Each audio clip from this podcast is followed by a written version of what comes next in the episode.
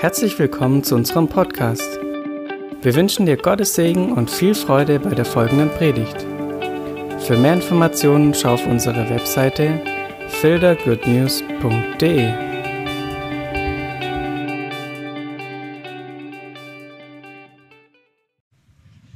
Ja, jetzt können wir eigentlich auch heimgehen, weil ähm, ist eigentlich schon alles gesagt. Ich wiederhole es jetzt praktisch nur noch in der Botschaft.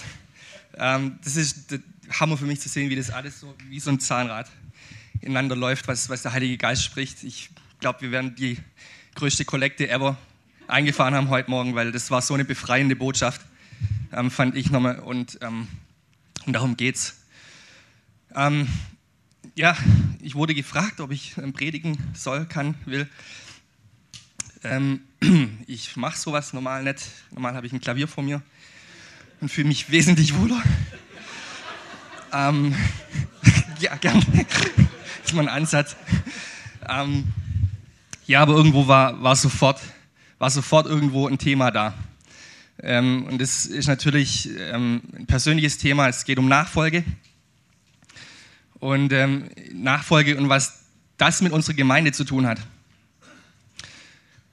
Und ähm, ja, das ist so, also ich möchte ein persönliches Zeugnis noch geben, aber über meine Herkunft, damit ähm, ihr vielleicht versteht, warum Nachfolge für mich so ja, ein, ein anderes Wort ist einfach als, als irgendwie Jüngerschaft oder ähm, wie sie alle heißen. Ähm, und Nachfolge mal auf den Punkt gebracht ist ganz einfach, zwölf Typen sind drei Jahre mit Jesus und verändern ohne WLAN und ohne Auto die Welt. Check. Das war's. Ende der Geschichte. Ähm, und, und da muss man sich doch einfach auch mal fragen, irgendwo so in unserer Zeit, ähm, wie wir das irgendwie so pervertiert haben. Dass wir ähm, Nachfolge einfach ähm, auf Sonntagmorgen bezogen haben und gesagt haben, irgendwie so, und das ist jetzt nicht nur irgendwie was wir in unserer Vergangenheit erlebt haben, sondern auch was die, die Kirchengeschichte uns gezeigt hat. Und ich äh, möchte noch mal kurz an die sieben Cent schreiben erinnern. Da hat Johannes noch gelebt, wo ähm, Jesus ihm Briefe diktiert hat an Gemeinden, die innerhalb von wenigen Generationen komplett vor die Wand gefahren sind. Ähm, also das heißt, das Problem ist nicht nur eins von unserer neuen Zeit oder von uns als Menschen generell, dass wir irgendwo ähm, uns alles schön machen, alles einrichten und dann setzen wir uns hin und dann gucken wir nur noch. Ähm, wie redet er? Was hat er für einen Predigtstil? Wie ist der Lobpreis? Wie, ähm, und so weiter und so fort. Ihr wisst Bescheid. Und ich sehe uns da auf einem mega guten Weg, aber ich möchte einfach auch heute mal einen Finger so ein bisschen in eine, in, in, in eine, Wunde legen, wo ich, oder einen blinden Fleck, ähm, ist mir ein Anliegen, dass wir den heute einfach mal angucken. Und und da geht es nun mal einfach um Nachfolge, weil da hat jeder von uns Verantwortung. Jeder von uns ist gefragt, es ist keiner, der irgendwie ähm, da ausgenommen ist. Und das gilt für jede Gemeinde. Aber mir ist einfach jetzt ein Anliegen in der Startphase, wo wir sind, dass wir wirklich das Thema Nachfolge richtig ernst nehmen. Weil Nachfolge hat eigentlich enorme Vorteile. Ähm, zum einen, ich brauche niemanden, der mir Jesus erklärt, weil ich sehe ihn ja vor mir. Ich folge ihm ja nach. So, können wir schon mal die Hälfte von alle Bibelkommentare verhökern. Ähm, ich habe eine direkte Beziehung zu ihm und kann Fragen mit ihm direkt klären. Vorteil. Unglaublicher Vorteil. Ich verwandle mich in sein Bild, was die Schwester gerade vorher noch ähm, als Wort hatte, hatte ich hier auch stehen. 2. Korinther 3,18, werde ihm immer ähnlicher, wenn ich ihn angucke. Ähm, und jetzt stellt sich der Ben die Frage als Praktiker, wie geht es jetzt? wie kriege ich das hin? Und das war für mich in meinem Leben eine brutale Herausforderung, weil das für mich so abstrakt war. Ähm, da komme ich dann aus, dann zu meiner Geschichte, ähm, ähm, obwohl es jetzt natürlich nicht um mich gehen soll, aber ihr versteht, das ist der Punkt. So. Mann, ein Schluck Wasser, jetzt gut.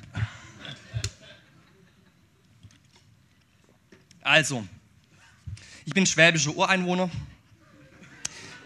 ich komme aus Eidlingen.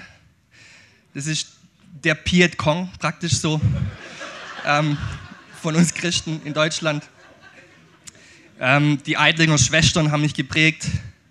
Das ist eine ganz tolle Truppe. Schwester Marianne im Kindergarten, und wie sie alle hießen. Ähm, Pfingstjugendtreffen war in Fußweite von mir. Ähm, das war alles toll. Und meine Eltern, die, ich bin Handwerkersohn, ich, äh, wir haben jetzt nicht irgendwo, ähm, mein, mein, Vater hatte einen ganz miesen Start, der ist ähm, ins Kinderheim gekommen mit einem halben Jahr. Meine Mutter, die ähm, ist Kind von Vertriebene, und die haben sich alle irgendwo zufällig dann in Eitlingen getroffen und ähm, bekehrt und geheiratet und ähm, haben dann auch wirklich treu gedient in unserer Kirchengemeinde. Mein Vater war, ich glaube, 16 Jahre lang irgendwie Kirchengemeinderat, ähm, 30 Jahre Posaunenchor, Jugendarbeit, das ganze Ding. Und ich habe die ganze christliche Karriere mitgemacht. Kinderkirche, Jungschar, Jungschaft, Freizeiten und so weiter und so fort. Und ähm, ich hatte keinen Dunst von der Beziehung mit Jesus. Nur länger. Das war einfach so, irgendwann als Teenager fragst dich ja dann mal so, was passiert denn da eigentlich? Ich hocke da Sonntagmorgens in den Gottesdienst und irgendwie hocken Leute auf der Bühne und zeigen dem Pfarrer schon die Uhr, wenn er irgendwie zwei Sekunden länger predigt. Ähm, ich war selber im Posaunenchor. Wer es kennt, Korintheblasen, jetzt auch in der Adventszeit. All vier Adventssonntage spielt der Posaunenchor an einem anderen Fleck im Dorf.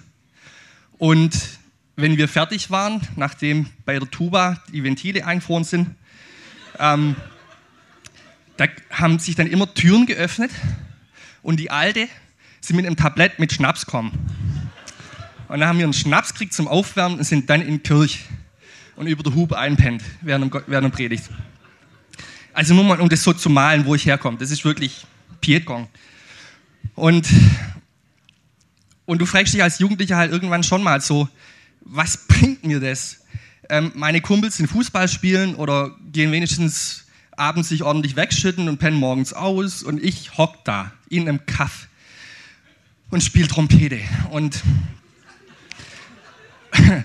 und dann, und dann hast du halt deine Kirche so auch vor Augen gehabt. Und was denn mir so, weil ich ja mit Jesus damals nicht so viel am Hut hatte, einfach, oder wahrscheinlich gar nichts, nicht bewusst, also ich will es jetzt auch nicht schmälern, das war natürlich auch eine gewisse Bewahrung, da in der Kirche aufzuwachsen, aber dann ging die Diskussion los um, haben wir jetzt ähm, Draht zu homosexuelle Paare in der Gemeinde, sollen wir da homosexuelle Pastoren einrichten, sollen wir da, da, da, da. Und das ganze Thema ging los und ich wusste, in der Bibel steht es da ganz anders. Und meine Schlussfolgerung aus der Diskussion raus war, entweder Gott gibt es nicht, oder er hat seinen Laden absolut gar nicht im Griff. Weil wenn ich was sage, dann sage ich es vielleicht nochmal, aber dann ist es so. Und da war es halt nicht so. Und dann habe ich halt für mich gedacht, also gut, du deinen Weg, ich meinen Weg, fertig. Und ähm, ich habe mich dann in Musik geflüchtet.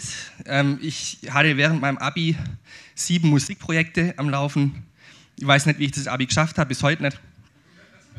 Ähm, und ich war auf dem Weg, Berufsmusiker zu werden. Ähm, wir hatten Kontakte zu einem großen Musical damals in Stuttgart und äh, da ging die ganze Abteilung nach Hamburg. Hamburg. Moin. Ähm, und ähm, die wollten mich da mitnehmen als äh, Musiker. Und dann kam Gottes große Unterbrechung in meinem Leben, nämlich die Bundeswehr. Und ich bin dann eingerückt nach Waldhessen und dort hatte ich meine erste Begegnung mit Jesus. Also so richtig. Und zwar nicht wegen dem Militärgeistlichen oder weil irgendwas losging, sondern es war eigentlich ein ganz witziger äh, Grund so. Ähm, als Infanterie bist du ja ständig unterhalb von der Grasnarbe. Und das war Spätherbst und in Hessen gibt es die verrücktesten Insekten, ich weiß es nicht. Und die sind mir immer unter den Helm. Und es hat mich so gekitzelt und du hast einfach die Knarre in der Hand, bist ganze am Robben und kannst dich nicht kratzen und so. Und dann habe ich irgendwann in meiner Verzweiflung, das ist jetzt echt wahr, habe ich richtig innerlich geschrien, wenn es dich gibt, nimm die Viecher weg.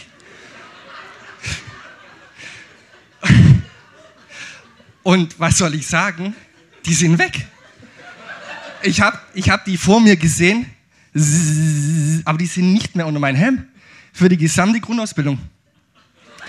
Und dann, und dann habe ich so, so irgendwo so, das war ich weiß nicht, warum das jetzt Sinn gemacht hat, aber das war so für mich so, Alter, echt jetzt. Und ähm, dann kam sie, ja, also ich war dann daheim auf äh, Weihnachtspause irgendwie, glaube ich. Ähm, und dann hat mich ein Kumpel eben schon ein halbes Jahr lang irgendwie genervt mit irgendwie, komm mal in meine Gemeinde, das ist so toll dort. Und ähm, dann bin ich halt an Heiligabend bei denen im Gottesdienst. Bei denen war in der BGG äh, im SI-Zentrum. Und alles, was ich sagen kann, ist, ich bin über die Türschwelle getreten und ich habe von da an zwei Stunden durchgeheult. Also es war einfach pff, unerklärlich, unerklärlich. Und zwar war das auch ein, ein Punkt, ähm, ich, wo ich dazu sagen muss, ich habe durch verschiedene Erlebnisse in der Jugend für mich beschlossen, dass ich mein Herz dicht mache. Dass ich einfach sage, niemand greift da mehr rein. Das tut weh und ich will es nicht. Wurde dann halt emotional natürlich hart, abgestumpft, wie es halt so ist.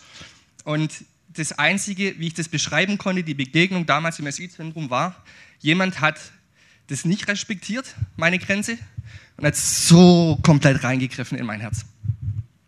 Und das hat mich erstmal ziemlich sauer gemacht, weil ich gesagt habe, so, großartig, ich bin nicht mehr Herr über mich selber. Und dann habe ich, ähm, weil ich eben da das Erlebnis hatte, ein halbes Jahr lang ging es das so, äh, dass ich morgens um vier vom Gig heimgekommen bin. Um acht bin ich in der Dusche gewesen und äh, zack ins, ins, ins Gospelforum. Und bin reingesessen mit verschränkten Armen und habe mir das angehört, was da äh, gepredigt wird. Und ähm, zum allerersten Mal habe ich irgendwie Leute erlebt, die, die irgendwo eine Beziehung mit Jesus hatten. Also es war halt nicht so irgendwo Larifari, wie, wie ich es erlebt hatte in meiner, in meiner ähm, Kindheit und Jugend, sondern irgendwie schon ernst. Und ich habe dann daheim am Schreibtisch, da war ich eine Woche ausgeschieden äh, vom Bund, ähm, hatte ich dann einen Entschluss gefasst und habe gesagt, okay, ich habe diese Bibel genommen, die mir meine Eltern geschenkt hatten, irgendwann, und ich hatte die nie angefasst. Und ich habe die aufgeschlagen und ich, also einfach aus sinnlos aufgeschlagen, einfach nur aufgeschlagen und habe gesagt, okay, ich kann dich nicht verleugnen. Jetzt machen wir einen Deal. Ähm, mir macht es Sinn, dass ich 100% von mir dir geben muss, aber du wirst mir jeden Vers in diesem Buch als wahr beweisen. Und ähm, das war so mein Startpunkt. Also, was bisher immer völlig abstrakt für mich war, war auch da noch ein bisschen abstrakt, weil ich in die Luft gesprochen habe und ähm, das halt irgendwie so für mich formulierte. Aber es war halt dann doch irgendwo sowas, wo, wo Gott gesagt hat, das nehme ich mega ernst. Und wie hat mein erster Schritt ausgesehen? Weil danach ist erstmal nichts passiert. Drei Wochen lang, glaube ich, war das irgendwo. Ähm, hatte auch noch irgendwie ein großes Projekt musikmäßig. Und, und nach drei Wochen fällt mein Blick in meinem Zimmer bei meinen Eltern auf meine CD-Sammlung. Und das war ganz komisch. Ich habe über 300 CDs gehabt. Ähm, Heavy Metal und, und das mag ich heute auch noch. Aber ähm, da waren halt ein paar Bands dabei, die waren echt nicht so gut. Ähm, und und mir, brannte das innen drin, das kann ich euch nicht erklären. Und ich habe keine Stimme gehört, sortiere die Sammlung aus, sondern ich bin, ich bin echt wie, wie anzogen hingelaufen. Dann habe die Koffer aufgemacht und habe die durchsucht und ich habe dann auf einen Schlag 80 CDs ähm, aussortiert. Und das hat mir eigentlich ziemlich wehgetan, weil ich mag Musik und ich mag CDs. Und ähm, Kinder, fragt eure Eltern, was CDs sind. Aber ähm, damals gab es CDs. Und ähm, das war so mein erster Schritt, wo ich gemerkt habe, irgendwo, wo das weg war, da hatte ich so eine Freiheit. Und weil es mir aber so wehgetan hat, dass ich die äh, weggebe, habe ich die für 5 Mark an, an Manu verkauft, die, die er wollte, und habe das Geld an OM gespendet. das, das, war nur so ein, so ein Gimmick. Ähm, genau. Ja, was soll ich sagen? Es, es, war dann halt von da an, war mir irgendwo klar, ähm, da gibt es eine Power, da gibt es eine Macht und die, die kannst du nicht leugnen. Die ist da und die ist in meinem Leben ab jetzt. Und es war so ganz komisch irgendwie, wie, wie dann wir uns jetzt kennen, was äh, heißt Nachfolge und so. Und bei mir war dann irgendwo so in meinem Kopf, Gott, wenn du mich jetzt hier nicht wegnimmst, aus dem Land, dann wird es nichts, weil ich war abrufbar. Wir hatten damals ein Musikprojekt, das hat richtig gut Geld einbracht und die hätten mich überall eingeflogen, also von Europa aus. Und dann bin ich, ähm, in dem Sommer habe ich jemanden kennengelernt, einen Tonmischer äh, aus USA. Äh, der hat ähm, bei Cinderella gespielt. Wer es kennt, eine 80er-Band, die haben früher mit Bon Jovi und Bruce Springsteen Sachen gemacht. Jedenfalls, ähm, der ist ein verurteilter Drogendealer gewesen und hat vom Richter die Auflage gekriegt, entweder Army oder Knast. Dann hat er Army genommen, ist nach Deutschland versetzt worden, hat sich bekehrt und ich habe ihn dann eben da kennengelernt und ähm, der hat mich zu einem, zu einem Konzert, ein, oder was heißt, ja, ein Gig eingeladen irgendwo. Der hat gesagt, hey, ich habe Monate von dem nichts gehört. Und dann hat er gesagt, hey, komm, bei uns ist der Keyboarder ausgefallen, ähm, wir brauchen dringend einen. Und ich sage, klar, es war in Augsburg, direkt neben dem Puff. Und ähm, dann war das so, so eine Halle und wir haben den da gespielt und war alles gut. Und danach kam eine Band auf die Bühne. Und die, das waren Christen und die haben richtig gut gespielt. Zwar für damalige Verhältnisse nicht immer garantiert. Und das hat mich schwer beeindruckt. Und dann habe ich mich hingesetzt, denen zugehört und die waren raus, da war vorbei dann. Und da sind drei Leute, von denen auf mich zukommen und geben mir ein Heftle und sagen, du, ich habe irgendwo einen Eindruck, du solltest da mal irgendwie äh, dich, dich melden und so, so eine Jüngerschaftsschule machen. Und das hatte ich dann halt dreimal in meiner Hand und habe zwei Tage später unterschrieben, weil ich mir gedacht habe, die waren aus Texas, dort gibt es eine Bibelschule, das heißt, ich wäre weg von hier und könnte echt mit Gott mal Zeit verbringen. Und dann habe ich das ähm, für mich so in Angriff genommen. Das war eine DTS, Discipleship Training School von Jungen mit einer Mission, Youth with a Mission. Ich hatte damals keine Ahnung, dass es die weltweit gibt, sonst wäre ich wahrscheinlich nicht in Texas gelandet, aber ähm, ich war dann jedenfalls da in Texas. Und ähm, wie es dazu kam, jetzt kurz noch der letzte Schritt, bevor ich in die Bibel eintauchen möchte. Ähm, auch noch so eine kuriose Geschichte, was ich in der Nachfolge erlebt habe, weil ich eben äh, kein Vorbild hatte um mich herum. Ich musste wirklich direkt mit Jesus das irgendwie abmachen. Ähm, äh, war so, ich, ich habe dann mich da angemeldet und wir hatten dann irgendwie so Referenzbögen mitschicken müssen von Pastor hatte ich ja nicht, ähm, aber von halt irgendwie Leute. Und ich hatte einen und der war echt super zuverlässig. Und dann ging es auf den Januar zu, es war November und ich habe dann von der Jüngerschaftsschule nichts mehr gehört. Und da habe ich mal nachbohrt und dann haben die gesagt, ja, da fehlt halt noch ein Referenzbogen von dem und dem. Und vorher können wir nicht ähm, das bearbeiten, den, die, die, die Anmeldung. Nicht den angerufen, war natürlich nicht so, hat er schon lange abgeschickt und mir rennt die Zeit davon. Ich gucke, Botschaft USA, Visum muss ein Monat vorher auf jeden Fall passiert sein, sonst kannst du gar nicht irgendwie ausreisen. Ja, was soll ich sagen, dann war es Mitte Dezember. Also vier Wochen schon längst vorbei, keine Chance mehr auf ein Visum. Und ich wache Montagmorgens auf, dann ähm, habe ich eine E-Mail drin mit der Anmeldebestätigung von YWAM. Und ich mir so gedacht, jetzt, ja, Amis, Mann. Und dann ruft ungelogen eine Viertelstunde später meine Bekannte an aus dem Reisebüro und sagt, Benny, ich muss jetzt den Flug entweder buchen oder fatzen lassen, weil ich kann ihn nicht mehr länger halten. Und dann sage ich, Claudi, das, die Katze ist der Baum auf. Ähm, ich kriege kein Visum mehr, das ist jetzt irgendwie vier Wochen hin und, und das, das, kann ich echt, echt vergessen. Und dann sagt die zu mir, ähm, ich kann dir das bis Samstag sorgen. Dann sage ich, bitte was? Ja, wir vom Reisebüro, wir haben da irgendwie so eine spezielle Hotline bei der US-Botschaft und ähm, schick mir deinen Pass am Samstag haschen. Wieder. Am Samstag hatte ich meinen Pass mit Visum. Es war Montag. Montag setze ich meinen 87er Golf Memphis, Zweier Golf, für 400 Mark in Sperrmüll. Die Zeitschrift gab es damals, die hieß Sperrmüll, ich weiß nicht, ob es die heute noch gibt. Und die kommt immer donnerstags raus. Dienstags ruft mich ein Typ an. Hey, ich habe von dem Golf gehört irgendwie, können wir uns treffen? Ich hätte da voll Interesse. Kommt vorbei, langt einmal die Reifen an, sagt, kaufe ich. Legt mir 400 Mark hin und geht. Es war einfach so, pam, pam, pam, pam, pam, pam. Ähm, was es von meiner Seite aus braucht hat, war einfach nur zu warten und zu vertrauen. Und das hat Gott im Leben bei mir jetzt mittlerweile bis ins Äußerste getrieben. Ähm, und dann denkst du immer wieder, jetzt hast du es absolviert und dann kommt es wieder und, und ähm, so erlebe ich Nachfolge. Ähm, und Nachfolge, ich nehme es gleich vorweg, weil wir ein paar Charaktere in der Bibel angucken werden. Nachfolge hat was mit einer erbarmungslosen Ehrlichkeit zu tun, Jesus gegenüber. kein religiöses, ich habe alle Antworten und du wirst schon richten, sondern hey, mir geht's best. Und mir geht's auch morgen noch best. Und was machst du jetzt? Und natürlich wissen wir, er ist unendlich gut und das verändert sich nie, aber er will dich in dem, er will, dass das rauskommt. Er will deine und meine kaputten Bilder von ihm komplett zerdeppern, weil er unendlich schön ist, weil er wahnsinnig gut ist und weil er nur die besten Absichten mit dir hat. Amen. Ähm, Schluck Wasser. Wie viel Zeit habe ich eigentlich? Okay, mach noch ein bisschen. Okay. Okay.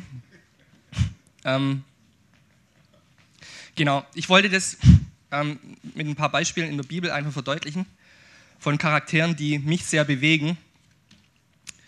Ähm, wir gucken kurz nach Hiob, dann die Dreierklicke Thomas, Petrus, Johannes und Maria, Martha, Lazarus. Das sind Sachen, die ich kurz mit euch angucken möchte, weil das, das ähm, spricht in meinem Leben einfach Bände, denen ihre Beziehung zu Jesus. Ähm, Jesus macht ein paar klipp und klare Ansagen, was Nachfolge heißt.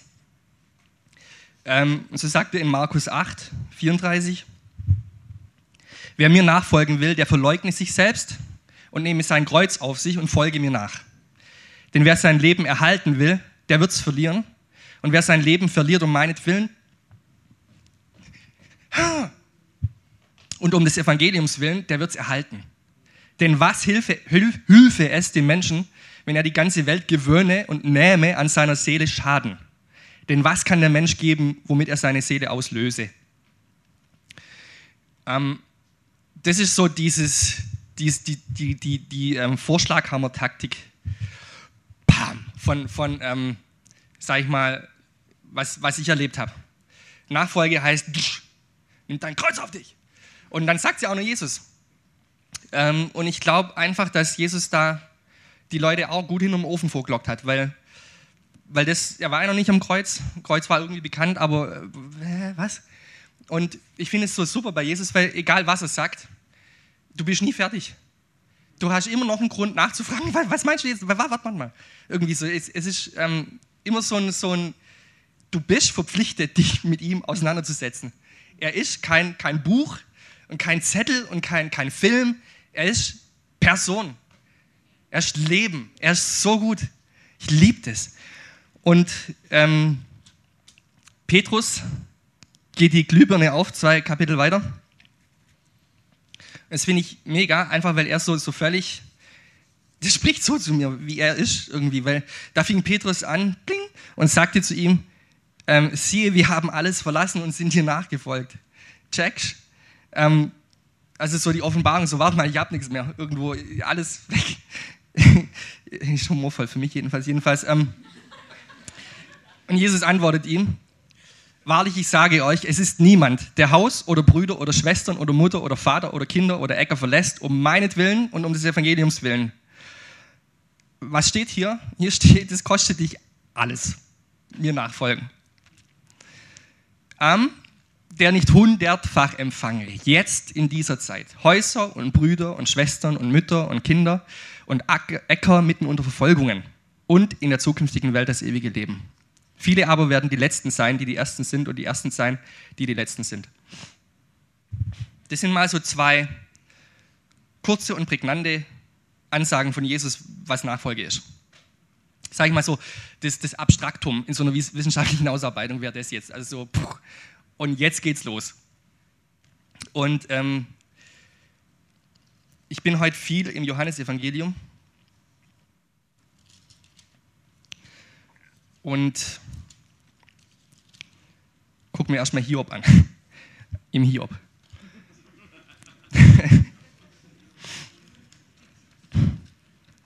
Hiob ähm, ist für mich mega interessant, weil ich verstehe auch die Brutalität bis heute nicht, mit der die Story ablief. Ich will mich da nicht einmischen. Es war eine andere Zeit. Ähm, wir kriegen als Leser den, den Überblick. Wir sehen in den Himmel und wir sehen auf die Erde. Das finde ich das, das ähm, Schöne für mich, weil Hiob hat nur die Erde gesehen und keine Ahnung gehabt, was im Himmel losgeht, los ist. Und das, das hat ihn zu seinen ganzen Aussagen ähm, gebracht. Und wer die Geschichte kennt, ähm, Teufel und Gottessöhne, alle im Himmel, ähm, und ähm, machen da diesen Battle irgendwie und äh, Teufel sagt, bringt dir die Anklage vor und sagt, ähm, Hiob folgt dir nur so treu nach, weil es dem super gut geht. Wenn der ein Hund wäre, bräuchte er zwei Schwänze zum Wedeln. Und, und nur deswegen dient er dir so treu. Und dann sagt Gott, alles klar, let's see. Und dann geht der Teufel los und macht alles mögliche Schlimme. Da kommen ja diese Hiobsbotschaften, wo dann ähm, die ähm, Diener immer zu Hiob kommen, einer nach dem anderen, hey, deine Söhne, irgendwie Feuer vom Himmel, hier deine ganze Schafe, Feuer vom Himmel. Und ein Tag verändert alles und er kriegt einen Ausschlag und das ist das Zweite, was dann der Teufel mit, mit ähm, Gott ausmacht, dass er ähm, ihn versehren darf. Und da steht, er kratzte sich mit Scherben die Haut sauber. Also es muss ein Anblick gewesen sein. Und in all dem, sagt die Bibel, sündigt Hiob nicht. Und das ist das, was wir immer vorgetragen bekommen. Das ist so nervig für mich. Weil du immer so, oh, Hiob. Das ist wie Kinder kriegen. Dir sagt keiner. Alle sagen immer, oh, so super und du wirst so ein toller Vater und das ist so toll. Und, und dann schreien die drei Monate nachts. Hat mir keiner gesagt vorher. Und deswegen ist es mir wichtig, einfach mal alles anzugucken. Und wir sehen hier einen Hiob. Und wir kommen brutal gut klar damit, weil es unser religiöses Ich ähm, so gern auch immer wieder vorbringt. Ähm, nee, Gott, kein Problem. Du bist alleine mächtig, weise, heilig. Und, und ein Kapitel weiter legt er los und bringt seine ganze Trauer. Und ledert so richtig los. Und hat ein Gottesbild, wo du denkst so, oh, weil er denkt, Gott schlägt ihn. Er denkt, Gott vermöbelt ihn die ganze Zeit, weil er irgendwas falsch gemacht hat. Das ist sein Gottesbild. Gott hält ihn klein. Gott tritt auf ihn ein, weil er noch nicht so perfekt ist, wie er irgendwie sein soll. Und das kommt alles raus.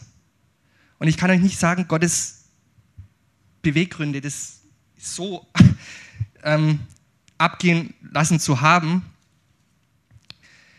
und am Ende, nach sehr vielen Kapiteln Gespräch unter Männern,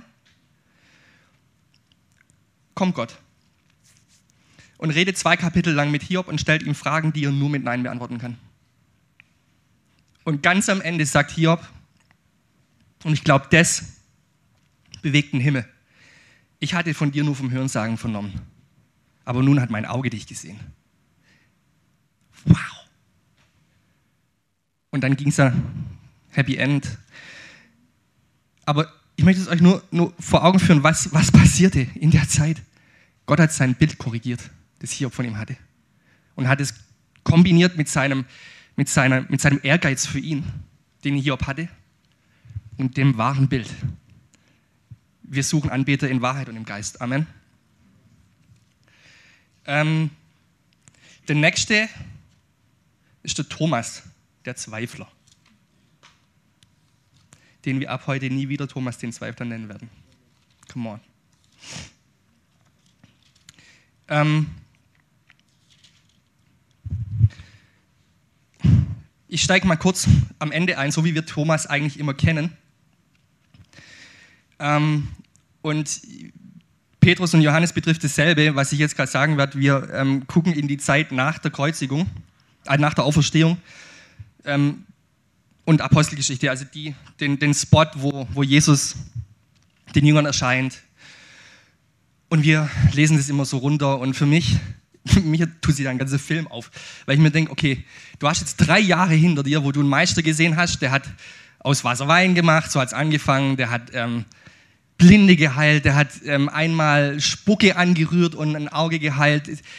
Du hast Jesus so viel erlebt jetzt stirbt alles. Und du weißt nicht, dass der in drei Tagen aufersteht. In drei Tagen steht er auf und erscheint dir. Und er steht, was ich an Jesus mag, mag er, macht so alles so in Style, weißt du? Ähm, Grabtuch zusammengefaltet, hingelegt. Picobello. Und, und dann, dann kommt dieser Jesus und macht alles zunichte, was die drei Jahre davor an Bild entstanden ist bei den Jüngern. Boom, durch Wände durch. Boom, durch das durch. Zack, da, hier. Oh. Und du weißt oder nicht, acht Tage wieder weg, wieder da, wieder weg, wieder da. Und du bist einfach durch. Ja, die drei Jahre waren schon krass. Und jetzt steht er auf und du weißt, ich spiele mit dir Katz und Maus. Was ist denn los? Auf was warte ich denn hier überhaupt? Und in der Situation, ich weiß, ich habe das jetzt viel ähm, interpretiert, aber in der Situation sehen wir Thomas ehrlich agieren. Der sagt, hör mal, wenn ich jetzt nicht was sehe, dann könnt ihr es vergessen. Dann bin ich raus. Und das Spannende ist, dass Jesus ihm in genau der Situation begegnet. Und sagt, hier,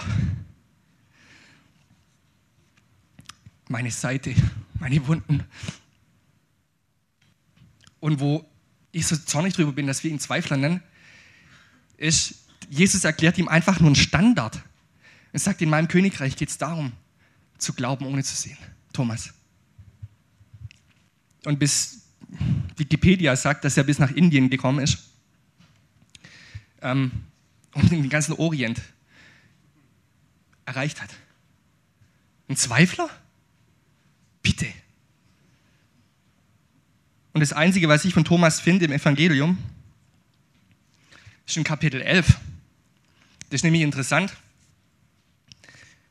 Die Auferweckung von Lazarus ähm, war in der Nähe von Jerusalem, in Bethanien, was wohl eine halbe Stunde, habe ich gelesen, irgendwie von Jerusalem weg war, also mit dem Auto fünf Minuten.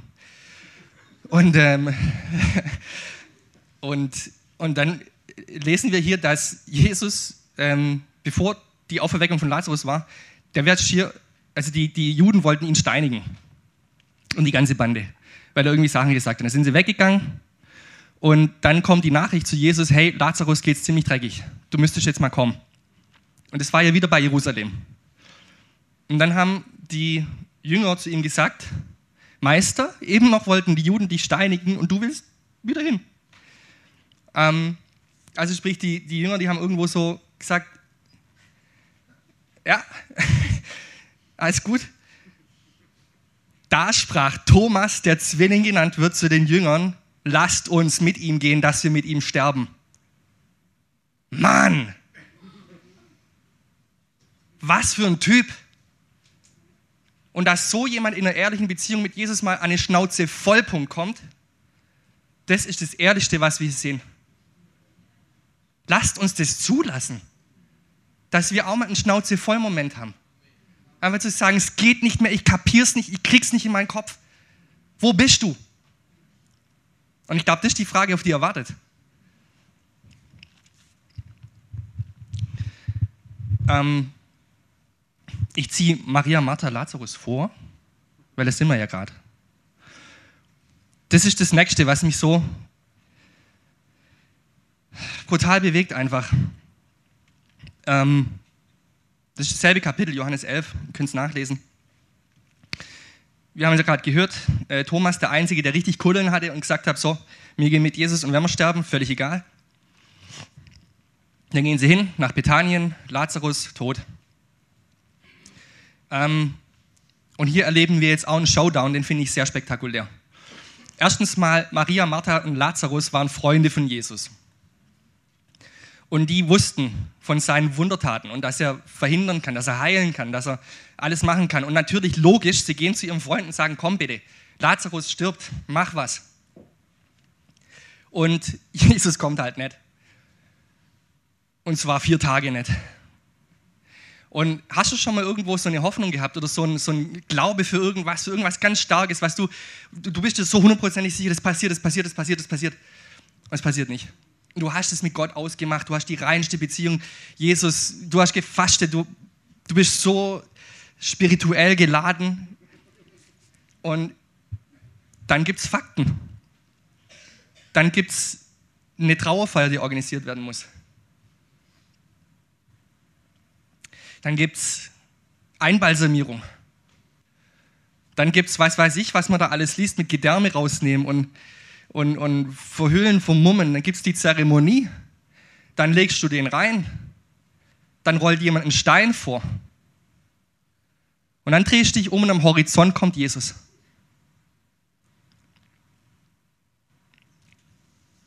Super, oder?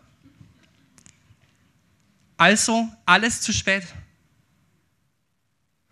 Und ich mag das so, wie, wie jetzt die, die Ehrlichkeit wieder hier bei Martha und Maria deutlich wird.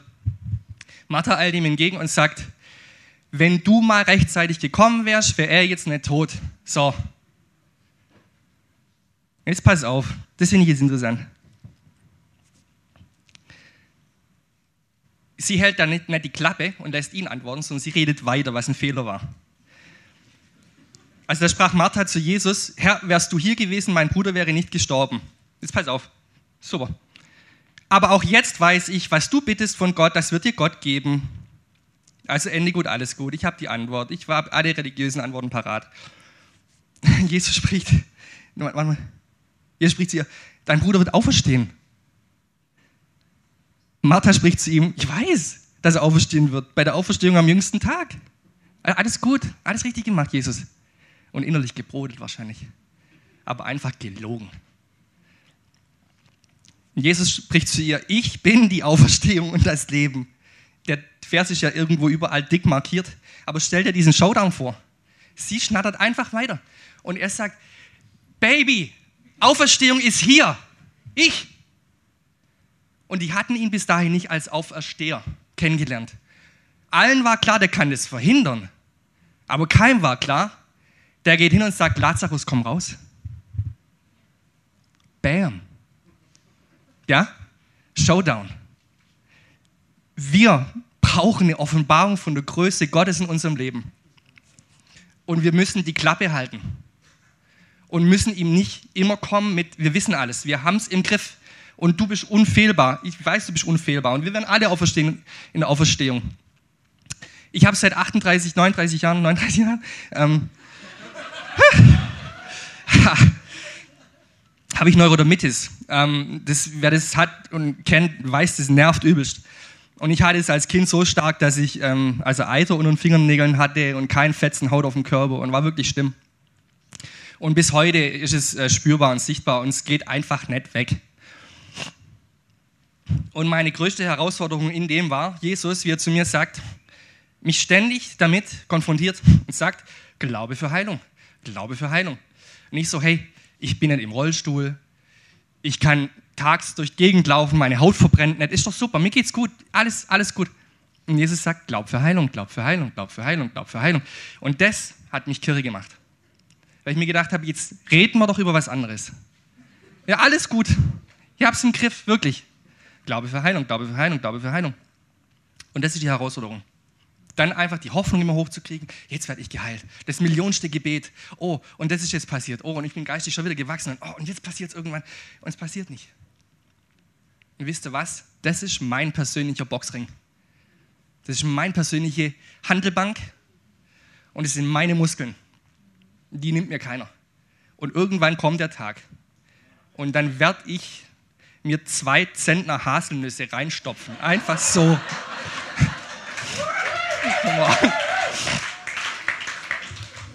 So muss laufen.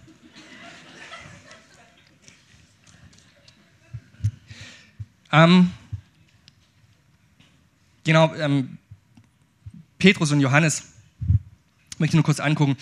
Ähm, Petrus ist auch so ein, so ein Typ, den ich einfach mega finde. Er, erinnern wir uns, ähm, dieselbe Story, drei Jahre Aufregung, 40 Tage noch mehr Aufregung. Und er kommt an den Punkt, also Thomas war der, der gesagt hat, ich bin raus. Wenn ich jetzt nichts sehe, bin ich raus. Und Petrus war an dem Punkt, wo er gesagt hat, ich meine, er hat ja wirklich auch so richtig reingelangt. Also ähm, er hat ja auch Dinge von Jesus gehört, so Satan, geh hinter mich. Und du verstehst, du bist so ein bisschen verunsichert, was, was hier los. Und, ähm, und äh, dann natürlich ihn auch verleugnet, freilich ähm, kam auch noch dazu. Und dann war er an einem Punkt, wo er gesagt hat, Jungs, ich gehe fischen. Und zwar nackt. Und, und dann ging er im Endeffekt in Kapitel 21, lesen wir das im Johannesevangelium, ähm, oder ein bisschen davor, nee, doch genau da, äh, am See Tiberias, wo sich offenbart Jesus, ähm, spricht Simon Petrus zu ihnen, ich will fischen gehen. Sie sprechen zu ihm, so wollen wir mit dir gehen. Sie gingen hinaus und stiegen in das Boot und in dieser Nacht fingen sie nichts. Ähm, was kein Wunder war, weil er wurde ja zum Menschenfischer gerufen, das heißt, es war gar nicht mehr seine Berufung. Ich will das Momentum rausgreifen. Wie er darauf reagiert hat auf, ich verstehe Jesus nicht. Er hat einfach gesagt, du, ich war Fischer, zwar kein schlechter. Jetzt lass muss ein Tag gewesen sein, war ein Abenteuer, haken wir es ab. Aber es passiert nichts. Und irgendwie muss, Lebbe geht weiter, Stepanovic.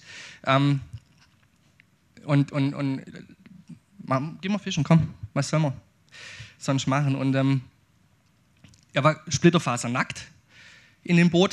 Da konnte ich drei Wochen über nichts anderes mehr reden, wo ich das irgendwann mal gelesen habe. Ähm, und dann war Petrus an einem Punkt so gebrochen, so kaputt, dass er von einem Fremden Ratschläge annimmt, wirft dein Netz zur anderen Seite aus. Und er so, natürlich, mach ich, komm, alles egal. Netze voll. Jesus. Er gürtet sich, er springt ins Wasser, geht an den Strand. Und dort wartet Jesus mit Barbecue. Und für ihn war der Punkt, Petrus, liebst du mich? Das war seine Handelbank. Hat er ihn geliebt, als er ihn verraten hat? Verrät Liebe? Ich weiß es nicht. Ich möchte es mal nur in den Raum stellen. Aber jetzt ging es darum, Petrus, weißt du, dass du eine Liebesbeziehung zu mir hast? Das ist tief. Dreimal. Und als er es dreimal bejaht hat, hat Jesus gesagt, dann weide meine Schafe. Dann vertraue ich sie dir an, wenn du mich liebst. Wow. Und Johannes, der Paradejünger natürlich, ähm, wir lesen das in Kapitel 13, 23 und 19, 26, als er jetzt sagt, der rundet für mich so dieses ganze Nachfolgeding so komplett ab, ähm, weil das so der Standard ist, den ich mir wünsche für mein Leben und für unsere Gemeinde. Er war der Jünger, der an Jesu Brust gelegen hat, in guten Zeiten. Und er war derjenige, der unterm Kreuz gestanden hat, in schlechten Zeiten. Und ich frage mich, inwieweit sind wir bereit, durch dick und dünn zu gehen mit Jesus, wo er uns hinführt? Durch Täler des Todes, durch Ströme, durch Feuer. Wenn er dich führt und Nachfolge sieht für dich plötzlich gar nicht mehr schön aus, sondern nur noch hässlich, gehst mit. Er führt dich nämlich auch wieder raus. Und danach sagst du so Sachen wie, ich habe dich nur vom Hörensagen gekannt, jetzt habe ich dich gesehen. Wow. Ich möchte zum Ende kommen. Ich habe am Anfang die Frage gestellt, was hat es mit unserer Gemeinde zu tun? Ähm,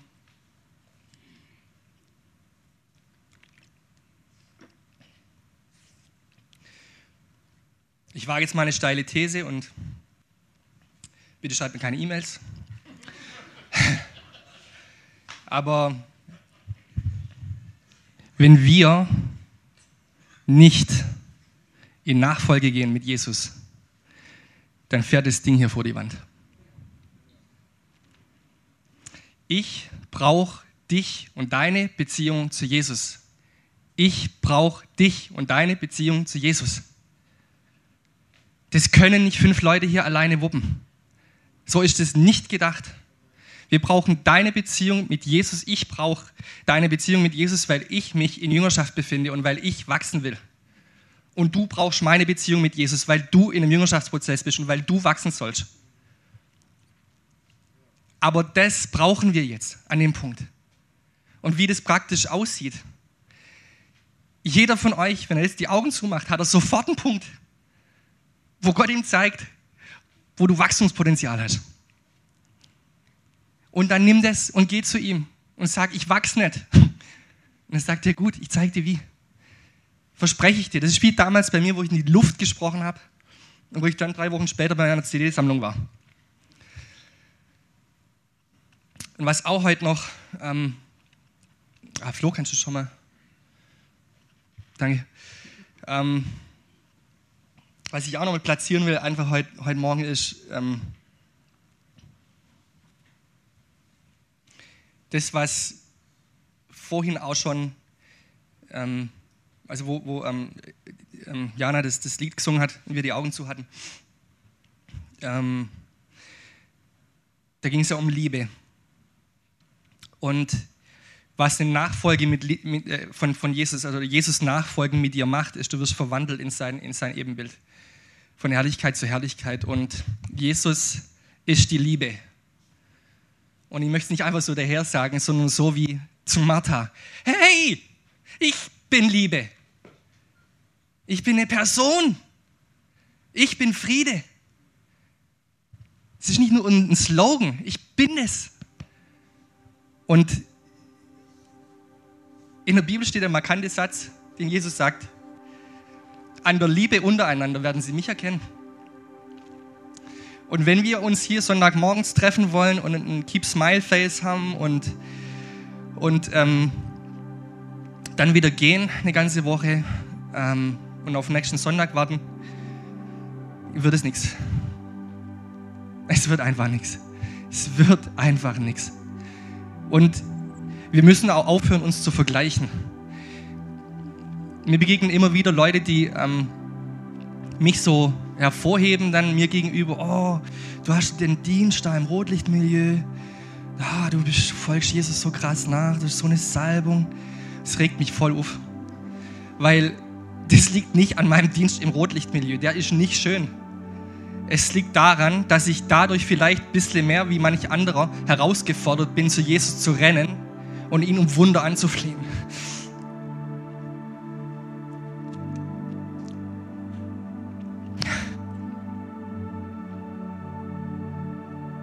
Aber finde den Punkt in deinem Leben, wo du Jesus um Wunder anflehen musst. Und steig in den Ring. Und nicht nur in den Ring steigen, wenn du weißt, du kannst gewinnen, sondern auch wenn du mal auf die Bretter gehst. Das ist nicht alles immer nur easy, cheesy, peasy, klimbim, rosa, keine Ahnung. Zwölf von den Typen sind, elf von den Typen sind gestorben. In der Nachfolge.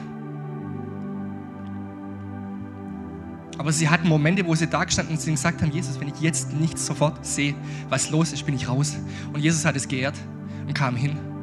Ich möchte euch heute Morgen einladen. Einfach seid ehrlich. Seid ehrlich und sagt, ich will nachfolgen. Ich will nicht einfach nur rumhocken, ich will nachfolgen. Ich will gehen und macht es mit Jesus aus, was es für dich heißt. Jeder folgt individuell und anders nach. Und eine Anleitung haben wir hier drin. Und los geht's, oder? Let's follow Jesus. Und ich sage euch was, wenn wir hier in der Gemeinde das umsetzen und nicht erst, wenn wir das drei Jahre praktiziert haben, sondern ab jetzt, geht's hier los. Weil wenn wir, Liebe hat mit Ehrlichkeit zu tun. Und wir müssen diese Stadien durchlaufen. In meine Frau war ich am Anfang verliebt. Bin es jetzt immer noch. Aber ähm, daraus kommt eine Hochzeit, daraus kommt Jahre der Treue und Hingabe und Alltag und daraus wächst Liebe, die ich vor 14 Jahren nicht hatte. Und ich habe jetzt eine Liebe für Jesus nach fast 20 Jahren, die, die konnte ich gar nicht haben am Anfang. Und wenn du dich dann immer vergleichst mit Leuten, die so voll abgehen, du kannst auch voll abgehen. Geh mit Jesus. Geh mit Jesus fertig. Und dann haben wir eine ganze Gemeinschaft hier, die voll abgeht. Und darum geht's. Ich will euch erleben. Ich will jeden erleben. Puh. Äh, keine Ahnung, wie ich, will, ich würde es gern beten, genau. So, immer wenn man nicht weiter weiß. Nehmen wir einen Schluck Wasser. Lass uns doch mal aufstehen gemeinsam, wenn ihr könnt, wenn ihr die Freiheit habt. Ähm,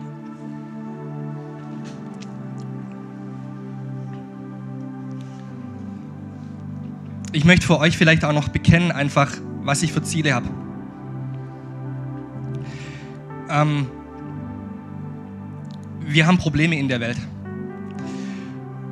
Und ich musste in meinem Studium ähm, immer früh morgens, elendig früh mit der S-Bahn irgendwie fahren und äh, es in Stuttgart-Vaihingen am Bahnhof und ich bin eines Morgens dorthin gekommen und da fiel mir die Flaschensammlerin auf. Eine ältere Frau mit Buckel, die morgens um halb sechs da schon irgendwie Mülleimer umgraben hat und ausgraben und ähm, ist in Stuttgart leider kein ungewöhnliches Bild. Aber mich ist in dem Moment so durch, also mich hat so zerrissen plötzlich, weil ich mir gedacht habe, shit, Wir können nicht immer nur irgendwie Gottesdienste haben. Wir müssen, Jesus muss da raus.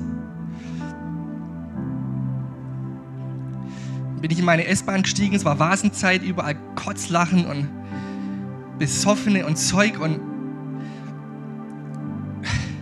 wir können uns das nicht mehr leisten, dass wir rumhocken.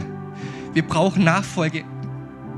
Wir brauchen Leute, die hergehen und sagen, Geld habe ich nicht, aber im Namen Jesu steh auf. Das sind meine Ziele. Und das will ich mit euch erreichen. Ich will es mit der Gemeinschaft erreichen. Dass wir Jesus daraus explosionsartig sich entwickeln sehen, weil wir ihm treu nachfolgen. Jesus, Vater, ich danke dir, dass du hier bist. Jesus, ich danke dir, dass du diese Versammlung hier liebst. Jesus, ich danke dir auch für den Gottesdienst, wo du Bennys Ladekabel vergessen hat der ein Tag nach dem Gemeindeentwicklungstag war, wo im Endeffekt fast schon alle Konzepte plötzlich umgesetzt waren. Jesus, ich danke dir für dein Konzept für die Gemeinde. Ich danke dir, dass du uns führst. Ich danke dir, dass du unser guter Hirte bist. Ich danke dir, dass du derjenige bist, der hier komplett Lust drauf hat, Leute aus dem Rollstuhl rauszuholen, Blinde zu heilen. Vater, du willst die größte Erweckung die es jemals in der Geschichte der Menschheit gab. Und Jesus, ich möchte mich zum Sprecher machen für die Versammlung. Wir wollen das auch. Und wir wollen dabei sein. Wir wollen es mit dir erleben, Jesus. Wir wollen die Filtern brennen sehen, Herr. Halleluja.